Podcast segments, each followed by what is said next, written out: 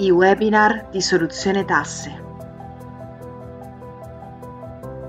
Come pagare i soci della SRL con le prestazioni accessorie.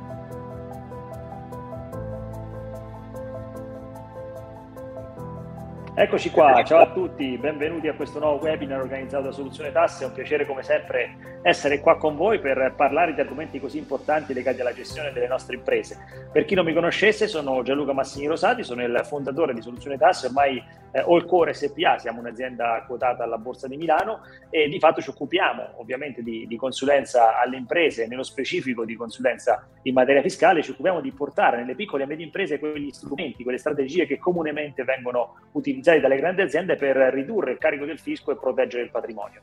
Lo facciamo facendo proprio appunto, eh, diciamo, portando appunto questi strumenti grazie ad, ad, un team di professionisti che collaborano con noi, eh, commercialisti, avvocati, eh, consulenti del lavoro, ex ufficiali della Guardia di Finanza quindi grazie a questo team andiamo a studiare tutte quelle soluzioni, quelle strategie che si possono applicare anche nelle piccole e medie imprese italiane, quindi soluzioni che magari di solito sono, sono utilizzate dalle grandi aziende e le portiamo anche alla disposizione degli imprenditori di, eh, di, dimensione più piccola. Lo facciamo, come dicevo, con questo team, due professionisti di questo team sono qua con me, quindi li vado anche a presentare, ad introdurre, partendo dal dottor Francesco Onorato. Ciao Francesco. Ciao Gianluca, buon pomeriggio a tutti.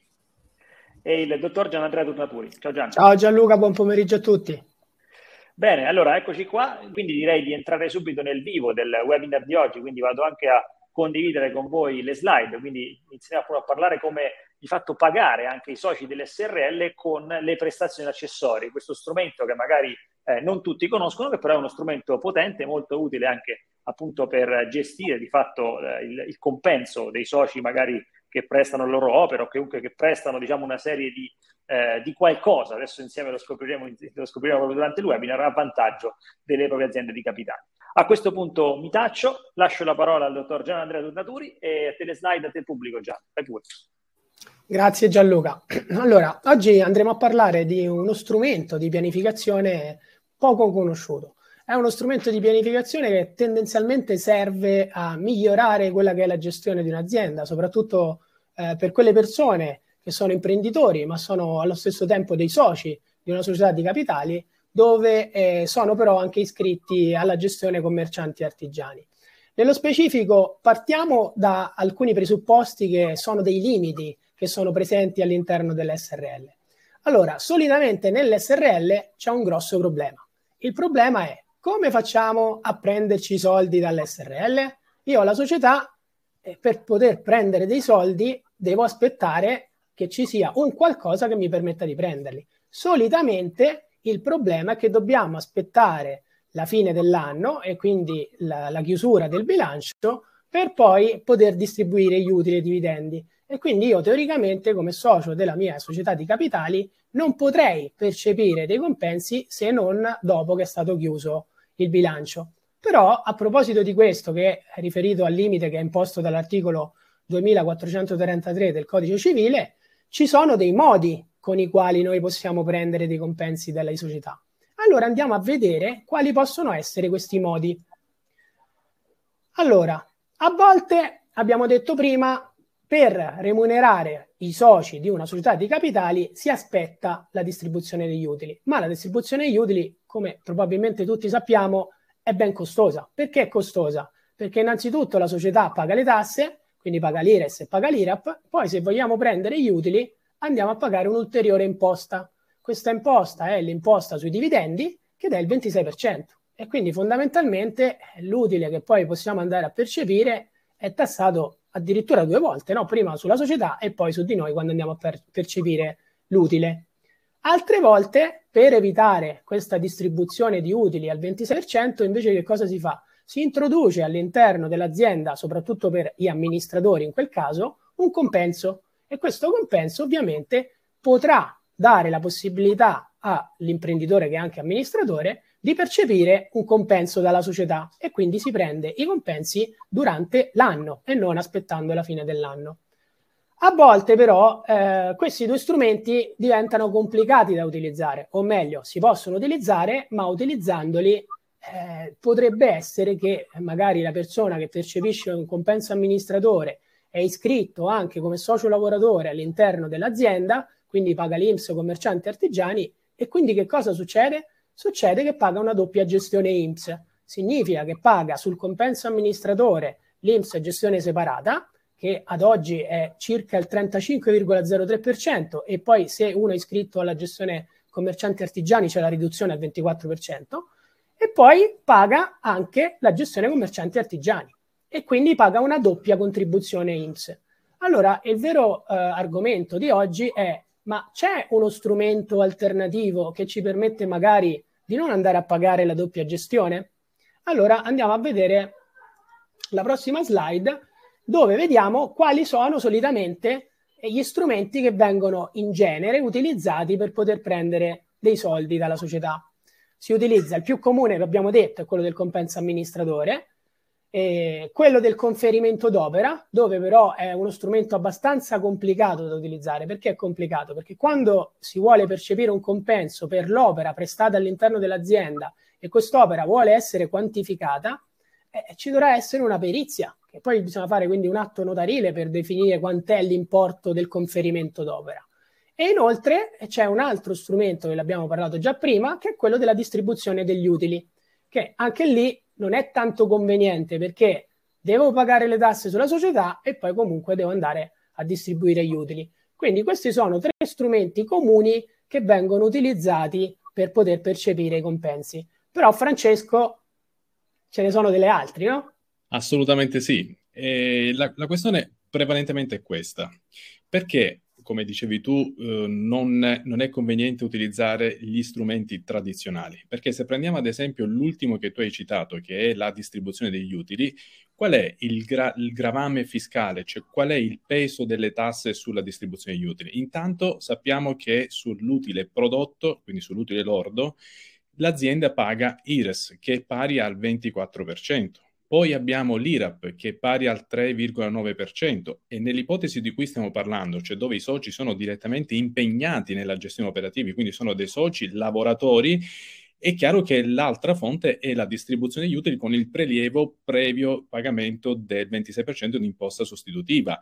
Ma attenzione a un aspetto importante, perché è vero che si parla di una flat tax dell'SRL al 24%, ma non è così, perché questo è quello che è fissato dalla normativa fiscale, ma poi sappiamo che per effetto sempre della norma di carattere fiscale la base imponibile IRES subisce delle variazioni in aumento, subisce anche delle variazioni in diminuzione, ma molto spesso sono più il recupero dei costi non deducibili integralmente che fanno alzare il 24% a una percentuale più alta.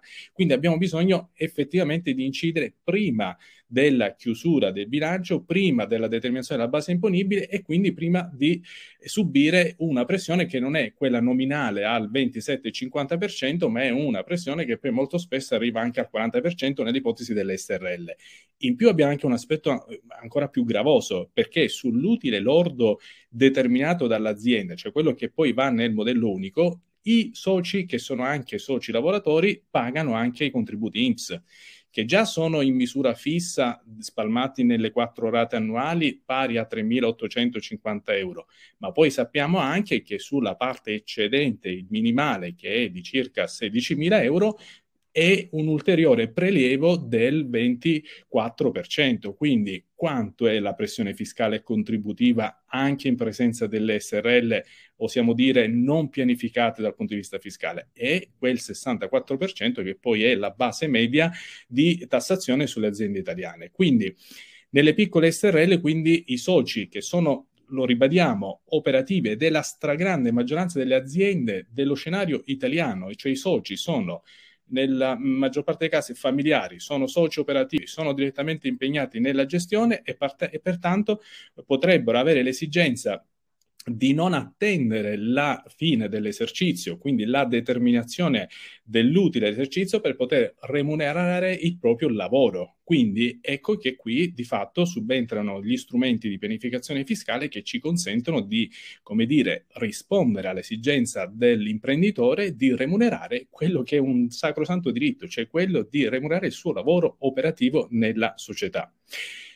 Ma chiaramente ci sono diverse modalità con cui l'imprenditore può approcciarsi alla gestione della sua azienda. Uno tra questi, e ne abbiamo anche parlato in altri webinar, quando abbiamo introdotto la possibilità per il socio di essere anche dipendente delle aziende, è quello di essere dipendente della sua stessa azienda. Chiaramente non entriamo qui nella logica e nel merito di questo argomento, perché, ripeto, ne abbiamo già parlato, ma merita una, una sessione ad hoc. Qui ribadiamo soltanto che non è conveniente fare eh, il dipendente della stessa azienda, perché per arrivare a prendere 100 euro netti e il costo totale sono 207, perché 32 sono il prelievo cosiddetto erariale e 75 sono i contributi previdenziali. Quindi quanto è conveniente questa gestione di dipendente e, eh, e quindi quella del, del, del, mm, del compenso amministratore. Ecco perché abbiamo approfondito e stiamo appunto introducendo questo argomento che supera questi ostacoli e ci permette di guardare ad altre soluzioni. E qui ripasso la parola a Gianni per proprio introdurre, parlare, approfondire questi argomenti che sono veramente il pane quotidiano per le nostre aziende. Grazie Francesco. Allora, eh, la possibile soluzione potrebbe essere proprio l'utilizzo delle prestazioni accessorie, ovvero uno strumento per remunerare il socio lavoratore all'interno della propria società, ovvero tutte quelle attività collaterali che il socio lavoratore fa all'interno della sua SRL possono essere remunerate non con compenso amministratore, stipendio, distribuzione utili, ma attraverso una particolare categoria di prestazione, che è definita prestazione accessoria, dove il socio si impegna a eh, fare delle prestazioni nei confronti della società. Queste prestazioni, ovviamente essendosi impegnato nei confronti della società, possono essere a, su- a loro volta remunerate e quindi il eh, socio lavoratore durante l'anno può percepire dei compensi appunto le prestazioni accessorie. Allora, come funziona la prestazione accessoria? Innanzitutto non è come se fosse, cioè non è subordinato a qualcuno, perché? Perché io non sono dipendente, io non sono subordinato, sono un socio lavoratore della mia azienda che presta un'attività nella mia azienda e voglio percepire un compenso. Questo compenso, fondamentalmente, il vantaggio che ha è che è assoggettato alla eh, contribuzione IMSS commercianti e artigiani. Quindi significa che non vado a pagare un ulteriore IMSS che potrebbe essere l'IMSS gestione separata eh, sul compenso amministratore, ma semplicemente continuo a pagare le IMSS che sto già pagando. L'altro grosso vantaggio qual è? L'altro grosso vantaggio è che facendo in questo modo la prestazione accessoria diventa un costo, un costo deducibile a favore dell'azienda e questo permette di portare in deduzione quelle prestazioni accessorie che solitamente non vengono pagate all'interno dell'azienda e invece in questo modo possono essere pagate e le posso portare in deduzione dall'utile dell'SRL. L'altra cosa importante è che questa, come funziona questa prestazione accessoria? Funziona attraverso una procedura particolare. La procedura particolare è questa. Prima di tutto va inserita la clausola statutaria, perché se noi all'interno dello statuto non abbiamo la presenza della clausola statutaria delle prestazioni accessorie, diventa un po' complicata andarla a istituire solo attraverso un verbale. Quindi semplicemente, prima cosa, andrebbe inserita la clausola all'interno dello statuto. All'interno dello statuto sono definite le prestazioni che sono considerate prestazioni accessorie, che non sono ovviamente le attività classiche del, dell'oggetto sociale della società, ma magari sono delle attività collaterali che fa il socio che vengono definite all'interno dello statuto. Dopodiché, però, che succede? Non basta averle all'interno dello statuto. Successivamente ci sarà un verbale d'assemblea della società nella quale verranno definite più nel dettaglio le attività e nella quale verrà definito il compenso, ovvero la prestazione accessoria che potrà percepire il socio lavoratore. A proposito di questo, dobbiamo capire anche per quale motivo queste prestazioni sono importanti. Perché il fatto di avere la prestazione accessoria all'interno dello statuto ci permette intanto di blindare il fatto che noi possiamo utilizzare quel tipo di, pres- di, di strumento, perché ovviamente non avendo nello statuto ci potrebbero pure contestare il fatto che non è presente in statuto e quindi lo facciamo solo attraverso un verbale. Quindi lo statuto è la pietra miliare per poter poi fare la prestazione accessoria. Il secondo pun- punto fondamentale è quello di andare a fare un verbale ad hoc per stabilire invece la quantità, quindi l'entità della prestazione accessoria. Queste quindi che cosa permettono di fare? Permettono di regolare quegli obblighi sociali dei soci nei confronti della società. Quindi il socio si impegna nei confronti della società a svolgere determinate prestazioni e queste prestazioni vengono quantificate all'interno poi del verbale. Qual è il riferimento normativo rispetto a questa norma? È il 2345 del Codice Civile, che ci dice che oltre all'obbligo dei conferimenti, l'atto costitutivo può stabilire l'obbligo dei soci di eseguire prestazioni accessorie non consistenti in denaro, determinando il contenuto, la durata, le modalità e il compenso e stabilendo particolari sanzioni per il caso di inadempimento. Quindi è fondamentale seguire la procedura per poi poterle applicare correttamente. Quanto valgono le prestazioni accessorie? Beh, questo lo dobbiamo stabilire. Anche questo è, è uno strumento di, fi- di, difficile applicazione perché non è che possiamo uh, mettere come prestazioni accessorie la cifra che vogliamo. Dobbiamo sempre basarci su alcuni parametri. Il primo parametro che si può fare è, per esempio, in percentuale sul fatturato dell'azienda. Potremmo stabilire che il socio, grazie alle sue prestazioni accessorie, influisce in una certa percentuale e quella percentuale viene stabilita e quantificate all'interno del verbale, oppure possono essere quantificate in misura fissa. Poi ne parlerà, credo, anche Francesco successivamente. Un'altra cosa importante è che a volte le prestazioni accessorie vengono parificate a quelli che sono i contratti collettivi nazionali. Quindi se uno non sa quanto può stabilire come prestazione accessoria, può andare a vedere quanto sarebbe il contratto collettivo nazionale di riferimento rispetto a una prestazione simile all'interno del contratto che viene utilizzato all'interno dell'azienda e in base a quello stabilire quant'è l'entità della prestazione accessoria. In questo modo non ci potrà mai essere contestata perché comunque ri- rimaniamo entro i limiti che sono previsti dai contratti collettivi nazionali. Allora, la, la questione per cui diciamo, entriamo nella logica delle prestazioni accessorie anche il rapporto che, che eh, a volte si instaura con l'Agenzia delle Entrate. Noi sappiamo benissimo che il nostro interlocutore, che è eh, l'organo finanziario per eccellenza, l'Agenzia delle Entrate, entra anche nel, nelle verifiche anche nelle questioni dei rapporti tra i diversi costi rispetto al fatturato, rispetto all'utile dell'esercizio. Quindi uno degli argomenti che viene posto in essere nei controlli da parte dell'Agenzia delle Entrate è l'effettiva economicità del compenso che molto spesso viene erogato da, alla, all'organo amministrativo. Quindi qual è il problema che riscontriamo? Che Agenzia delle Entrate in alcuni casi contesta l'eccessiva antieconomicità del compenso stabilito per l'organo amministrativo. Quindi perché? Perché in eh, alcune aziende il, il, il socio diciamo, preferisce prelevare il più possibile come compenso amministratore lasciando soltanto una minima parte, una piccolissima parte alla remunerazione quindi all'utile, quindi alla base imponibile IRES e IRAP. Quindi questo caso è attenzionato dall'Agenzia delle Entrate, subentrando una questione che è appunto quella della antieconomicità. Il caso invece, ehm, nel caso quindi in cui c'è una eh, contestazione di agenzia delle entrate, si verifica quindi un recupero, un recupero della base imponibile.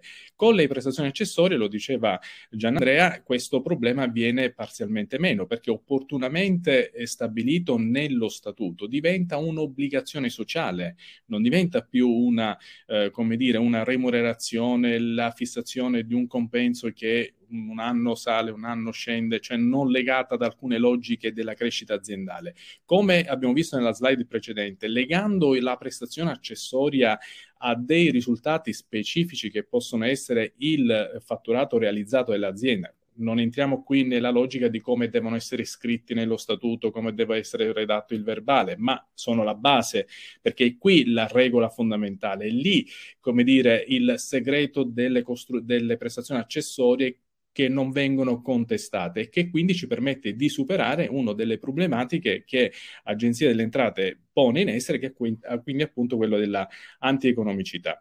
Ora, come vengono tassate? Allora, diciamo che il compenso subisce la tassazione ordinaria, ovvero la stessa disciplina fiscale prevista per i redditi di lavoro dipendenti o assimilati. Quindi non è che stiamo dicendo che la prestazione accessoria non ha una, che ha una diciamo, tassazione privilegiata. Ai fini IRPEF il, le, i compensi vengono a, come dire, assimilati a quelli di lavoro dipendente o dice la stessa normativa al eh, reddito equivalente, cioè la tipologia equivalente. Che ne so, se la prestazione accessoria ha ad oggetto garanzie in favore della società, quel tipo di prestazione sarà assimilata a cosiddetti redditi di capitali, quindi seguirà la normativa fiscale dei redditi di capitale. Quindi attenzione a questa particolare eh, diciamo, distinzione. Poi sono dei costi deducibili dal reddito di impresa della SRL, quindi durante l'esercizio corrente la prestazione pagata all'organo diciamo al socio, quindi a chi è titolare della prestazione, prestazione accessoria diventa costo deducibile e anche qui la, la, questione diventa interessante perché la società riduce quella base imponibile che abbiamo visto poc'anzi è soggetta a quel prelievo importante. Quanto poi al trattamento contributivo, eh, quindi il prelievo oh, famoso dei contributi INPS, queste somme non rientrano tra i, versime, tra i versamenti della gestione separata INPS. Quindi Cosa succede? Succede che nella stragrande maggioranza il socio subisce sia i contributi fissi, gestione commerciante, artigiani o cassa previdenziale, più il contributo aggiuntivo, gestione separata per il compenso amministratore. In questo caso, questa, chiamiamola doppia imposizione, viene meno attenzione, non generalizziamo, non possiamo farne un caso generico. Il tutto può, va, va, poi calato al caso specifico, alla pianificazione specifica sulla singola azienda, sulla singola posizione imprenditoriale i vantaggi della prestazione accessoria. Quindi l'azienda, lo ribadisco, deduce questi costi e riduce la base imponibile sulla quale viene calcolata l'IRES che va versata. 24%, lo sottolineo, è solo nominale. Ricordiamoci delle variazioni in aumento. Il socio riceve una somma di denaro come se fosse un dipendente senza versare alcun contributo che è aggiuntivo. Quindi queste sono le eh, caratteristiche che ci permettono di, come dire, supportare questo tipo di, di pianificazione, questo strumento in favore dell'azienda e anche dell'imprenditore. Vai Gianni. Eccomi. Allora, passiamo invece ora a parlare di altri tre strumenti che servono per pagare i soci dell'SRL. Oltre, quindi avete Aspetta, visto... Scusami che ti, scusami ti interrompo Gianna perché scusami. magari qualche domanda potremmo anche, sì, magari sì. anche, inserirla in questo momento che potrebbe essere diciamo, interessante, soprattutto per spiegare, magari anche fare qualche esempio più eh, diciamo, concreto di quelle che sono, possono essere delle, delle prestazioni accessorie, no? anche perché magari qualche domanda andava proprio anche in quella direzione. Eh, mi viene da dire, ora magari qualcuno avete già detto voi, però dite, dite direttamente voi così almeno magari eh, possiamo aggiungere qualche particolare. La prestazione più ricorrente è il professionista di una STP. Quindi il professionista di una società tra professionisti di fatto viene regolata con la prestazione accessoria. Quindi in, nello statuto viene disciplinata la tipologia di attività che deve eseguire, per esempio nel nostro caso potrebbe essere attività proprio da commercialista, nel caso dell'ingegnere l'attività di ingegnere e quindi nello statuto fissare i paletti di queste prestazioni in favore della società con remunerazione in favore del socio. E potrebbe essere il caso della prestazione accessoria nelle, presta- nella STP. Faccio l'esempio dell'STP perché tra le domande ci si poneva, ma questo tipo di prestazioni accessorie sono da eh, come dire, estendere alle, alle, diverse tipologie di aziende? Sì, ci rientrano sia le aziende artigiane, sia le aziende commerciali, sia le aziende di servizi, sia le aziende che erogano, erogano servizi professionali con soci iscritti agli albi professionali. Quindi diciamo che è estensibile a tutto.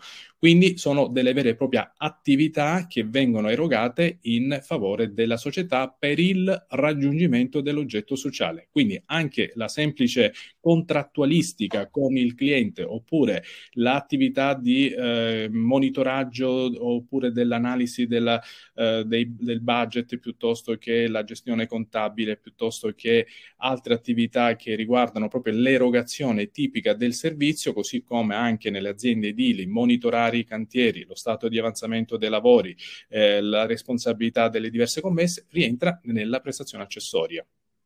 È chiaro che quindi la prestazione accessoria, questa anche per, per, rispondere a qualche altra domanda che nel frattempo arriva, è uno degli strumenti, no? quindi non è che è l'unico strumento che uno utilizza per chiaramente remunerare i soci. Eh, questa, questa, qui è un, è un, potenziale strumento, tra poco infatti ne vedremo anche, anche altri, vedo che sono qua anche già eh, sulla slide, e è chiaro che vanno fatti anche dei, dei conti, no? perché giustamente l'aliquota IRPEF al quale il soggetto percettore di queste prestazioni eh, di, è sottoposto, chiaramente potrebbe comportare un vantaggio o uno svantaggio fiscale. Però, per esempio, se, io sono, se, una, se la mia prestazione accessoria, faccio l'esempio, fosse la prestazione di una fiduzione e quindi il fatto che io divento garante per quella società è una prestazione accessoria che non è che mi viene pagata con uno stipendio, perché non è che posso dire mi paghi lo stipendio perché ti metto le garanzie in banca, no, questo non può funzionare. Se io metto le garanzie in banca per la mia società, è chiaro che quella è una prestazione accessoria che magari potrebbe essere anche di un socio rispetto agli altri, no? perché attenzione anche a questo aspetto che, che non è un dettaglio, perché molto spesso magari si fanno delle società eh, alla pari, faccio un esempio, e poi dopo però c'è un socio che poi, poi magari si devono chiedere finanziamenti, la banca chiede le firme eh, da parte dei soci e eh, un socio magari ha cinque case eh, e un altro non c'è niente e poi però solidalmente firmano tutte e due le, le, e due le fiduzioni. Attenzione perché in quel caso lì la società, il rischio imprenditoriale è cambiato completamente, perché quello che ha cinque case rispetto a quello che eh, c'ha soltanto il cane, abbiate pazienza, ma il rischio imprenditoriale è completamente diverso. Quindi magari se io sono quello che ha cinque case e tu sei il socio che invece è nulla tenente, tutti e due siamo chiamati a garantire magari i prestiti della società, io socio che ho cinque case, quindi sono soggetto ad un rischio completamente diverso, potrei essere chiamato, o meglio, potrei richiedere alla società di pagarmi questo rischio che mi vengo a, a prendere appunto con, pagandomi una prestazione accessoria che è quello che ho messo queste firme. In quel caso lì magari pagherò, è vero, IRPEF perché pagherò il 26% su queste prestazioni accessorie, però attenzione che potrebbe essere un vantaggio fiscale notevole perché se io sono già in uno scaglione eh, di reddito IRPEF elevato, magari il 43%, queste prestazioni accessorie me le pago soltanto al 26%, non le pago al 43%, non ci pago la contribuzione INPS. In più per la, per la società sono deducibili, quindi se la società li deduce e quindi di fatto non ci paga l'IRES sopra, non c'è la doppia tassazione, ho pagato il 26% ma ho tirato direttamente fuori i soldi dall'SRL, quindi questo anche per rispondere ad alcune domande che dicono sì ma qual è il vantaggio? Ecco, ho fatto un esempio pratico che, che è un vantaggio diretto, cioè se io fossi nell'aliquota massima e in più ci pago anche l'INPS, eh, cioè viene fuori un, un, bagno di sangue no? quando prendo questi soldi qua dalla società, se invece prendo direttamente delle prestazioni accessorie, magari non so, 20.000 euro perché mi sono preso dei rischi di mettere la fiduzione, con quei 20.000 euro ci pago 5.000 euro di tasse e tutto il resto me li sono messi in tasca e l'azienda chiaramente l'ha dedotti. Quindi eh, è, molto, è chiaro che è uno degli strumenti, lo ripeto, quindi la, la pianificazione fiscale è sempre, sempre, un abito su misura, no? lo diciamo, quindi va sempre capito nel caso specifico di, di quell'azienda, di quell'imprenditore, di, quella, di quel contesto, quali possono essere gli strumenti per trasferire la ricchezza prodotta dall'azienda nelle tasche dell'imprenditore, che poi di fatto è un po' quello che facciamo. Vai pure Gianni. Grazie Gianluca. Allora, oltre bene, alle prestazioni accessorie, al compenso amministratore, abbiamo visto come remunerare i soci, ci sono anche altri modi per essere remunerati. Uno di questi è il trattamento di fine mandato, o, o meglio la liquidazione futura per l'amministratore. Dopo li vediamo più nel dettaglio. Abbiamo poi il welfare aziendale, una sorta di inserimento all'interno dell'azienda di benefit che vengono erogati nei confronti dei dipendenti e degli amministratori e il marchio attraverso lo strumento delle royalties, quindi la concessione d'uso del marchio dalla quale praticamente il proprietario del marchio può percepire delle royalties. Vediamo nel dettaglio intanto il trattamento di fine mandato. Allora, che cos'è il trattamento di fine mandato? Mentre per i dipendenti esiste il TFR, per gli amministratori dell'SRL, per gli amministratori in generale, perché può essere applicato anche nelle società di persone, esiste il trattamento di fine mandato, ovvero una somma che viene accantonata all'interno dell'azienda e che verrà liquidata all'amministratore nel momento in cui lui cesserà la carica. Eh, qual è l'importanza di avere un trattamento di fine mandato all'interno dell'azienda? Intanto è un aspetto di tipo fiscale, perché se noi accantoniamo ogni anno una somma come trattamento di fine mandato, quella somma diventa un costo deducibile per l'azienda e quindi fondamentalmente noi andremo a dedurre dal reddito d'impresa quell'importo che abbiamo deciso di accantonare. E qual è l'importo che decideremo di accantonare? Di accantonare? Lo stabiliamo attra- precedentemente all'accettazione della carica dell'amministratore. Quindi se uno è un soggetto eh, amministratore che è già in carica, non possiamo istituire un vero e proprio TFM. Per istituirlo in modo corretto abbiamo bisogno che il trattamento di fine mandato sia istituito prima dell'accettazione della carica e quindi l'amministratore gli verrà riconosciuto l'importo che potrà essere anche in percentuale sull'utile, sul fatturato, in base alle esigenze delle aziendali e che verrà riconosciuto al termine di ogni anno in base appunto ai risultati dell'azienda oppure in maniera completamente fissa. La differenza rispetto al TFR qual è? Che mentre il TFR è legato ai parametri del stipendio che percepisce il lavoratore, il TFM non è legato a nessun parametro, ma è lasciato alla libera contrattazione delle parti e questo viene confermato soprattutto negli ultimi due anni dalle sentenze che ci sono state di Cassazione. Quindi vantaggio sono costo deducibile per l'azienda Finires, non costituisce reddito al momento dell'accantonamento, lo diverrà nel momento in cui verrà erogato, ma quando verrà erogato subirà una tassazione che è una tassazione diversa, si chiama tassazione separata. Questa tassazione è agevolata perché è in base all'aliquota marginale degli ultimi due anni. Quindi se uno è strategicamente attento, può nei due anni antecedenti le sue dimissioni andarsi a diminuire quello che è il compenso amministratore per poter poi andare a pagare un'aliquota inferiore sul riscatto del trattamento di fine mandato. L'altro strumento di cui abbiamo parlato precedentemente è lo strumento del welfare aziendale. Anche questo è uno strumento potentissimo che stanno iniziando ad utilizzare molte aziende, ma ce ne sono ancora altre che non lo stanno utilizzando. È uno strumento che permette di dare dei premi o comunque dei premi aggiuntivi, delle somme aggiuntive al, al dipendente o ai amministratori nel caso in cui questi dipendenti amministratori magari raggiungano un determinato risultato previsto dall'azienda. Eh, questi benefit hanno il vantaggio di essere dei costi completamente deducibili in capo all'azienda ed hanno l'altro vantaggio che sono completamente esentasse per quanto riguarda gli amministratori dipendenti. Perché sono esentasse? Perché non vengono erogati sotto forma di denaro, ma vengono erogati sotto forma di servizio. Quindi l'azienda che cosa farà? L'azienda darà un cre- stabilirà un credito welfare per ogni dipendente amministratore, ovviamente non potranno essere eh, fatti ad hoc ad personam, ma dovranno essere per ogni categoria omogenea di lavoratori, quindi questo sarà una cosa molto importante eventualmente nel stabilire il piano di welfare. Dopo che sia stabilito questo, ovviamente ogni dipendente amministratore avrà diritto a percepire un compenso in più rispetto al compenso che già percepisce, che non è tassato né ai fini IMSS e né ai fini IRPEF. Eh, questa, questo welfare poi ovviamente ha diverse tipologie. Oggi non è un, un webinar focalizzato sul welfare aziendale, quindi non andiamo troppo nel dettaglio, ma comunque esistono due tipologie principali, dove c'è un welfare premiale, dove è dato esclusivamente al raggiungimento di ottenimento di risultati da parte dell'azienda, e un welfare invece da regolamento aziendale, cioè c'è un regolamento all'interno dell'azienda che prevede quali siano i benefit da poter assegnare ai dipendenti e agli amministratori.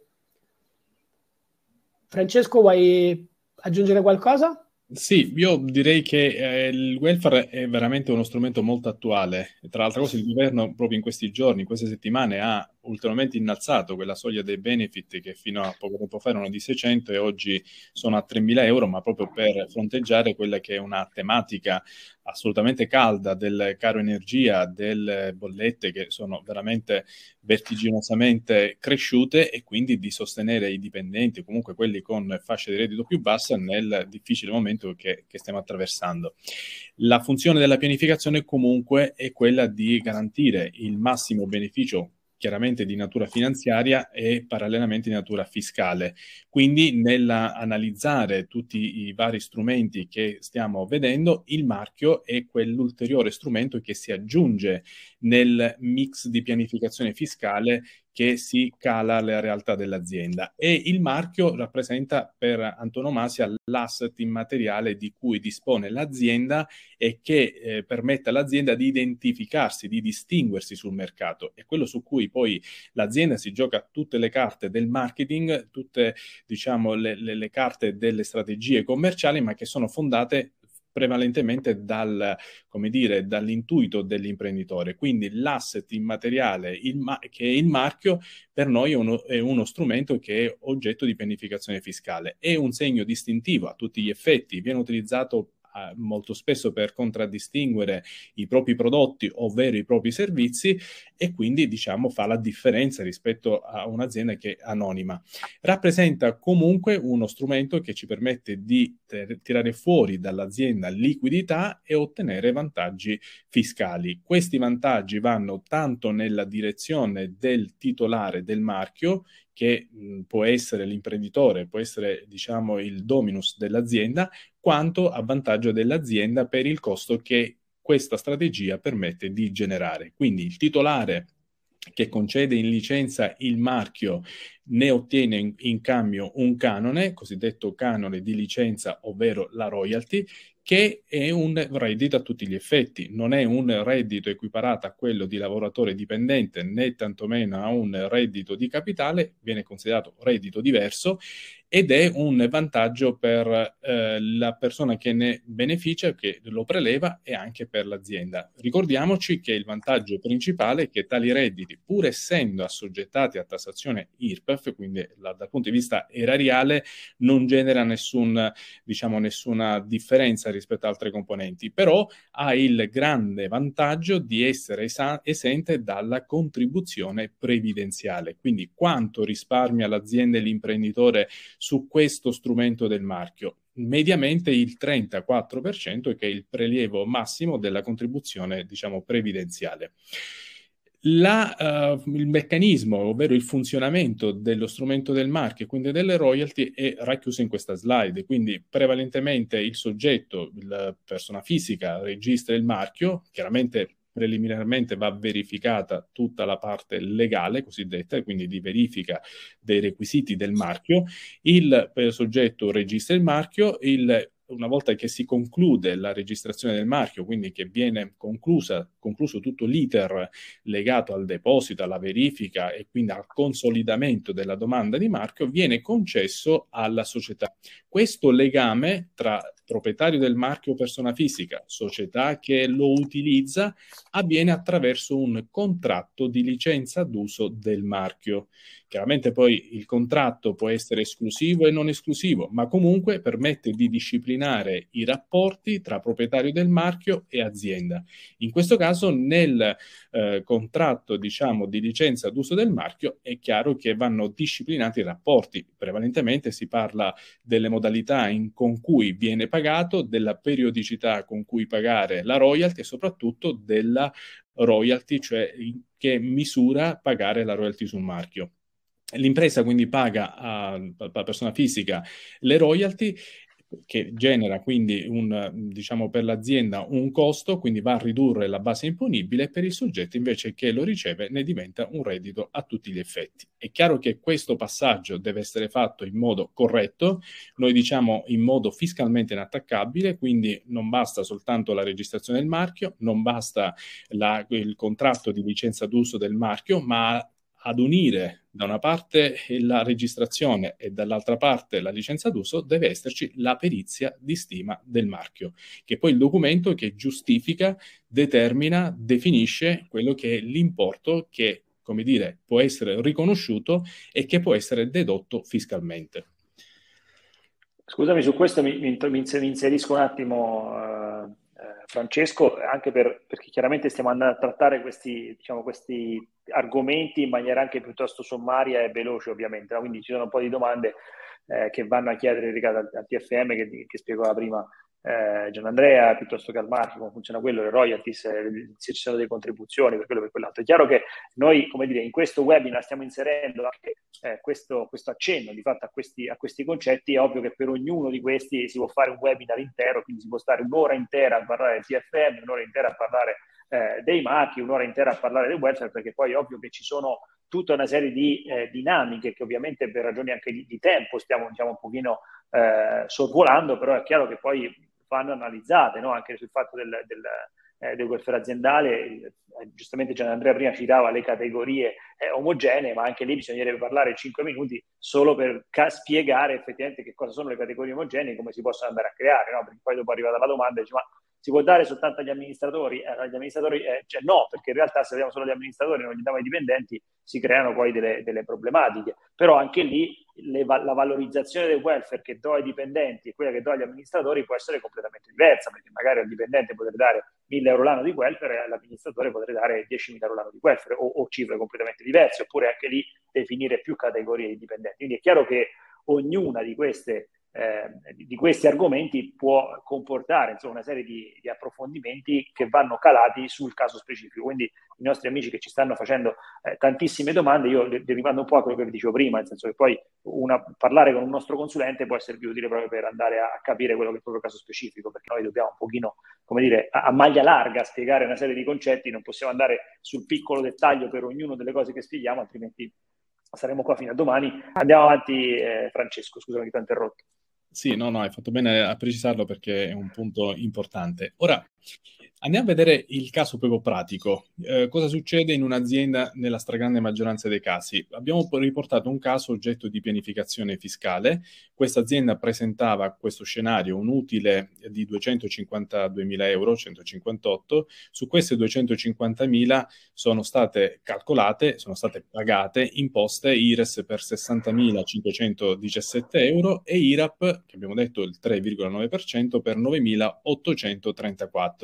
Nel caso specifico, dovendo trattare il caso del socio lavoratore, quindi che di fatto presta la propria attività lavorativa all'interno dell'azienda, è chiaro che nel momento in cui eh, il socio presta la propria attività lavorativa, quella componente di utile è soggetta al prelievo contributivo e quindi ai contributi fissi più i contributi variabili che sono in percentuale all'utile lordo prima delle tasse. Quindi i due soci che nel nostro caso specifico eh, lavorano in azienda hanno pagato nella propria dichiarazione dei redditi 43.038 di contributi previdenziali, quindi fissi più quelli variabili. Quindi alla fine l'azienda quanto ha portato nelle tasche dell'imprenditore? Soltanto 168 mila euro. Quindi la pressione fiscale su questa somma che i nostri imprenditori avevano dichiarato era del 64%, quindi un'aliquota assolutamente esagerata. Significa che è più la quota che viene erogata allo Stato e all'Inps piuttosto che quella che viene portata a casa.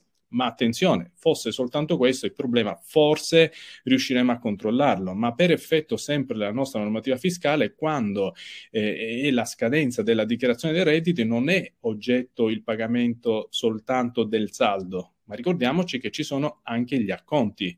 Quindi queste somme non bastano nemmeno a pagare il saldo, oltre che gli acconti che vanno veramente fuori la portata finanziaria a maggior ragione quando avviene uno sfasamento temporale tra quando viene prodotto l'utile dell'esercizio e quando viene tassato. Ricordiamoci che l'utile è misurato al 31 dicembre di ciascun anno, ma le tasse poi vengono pagate a distanza di otto mesi.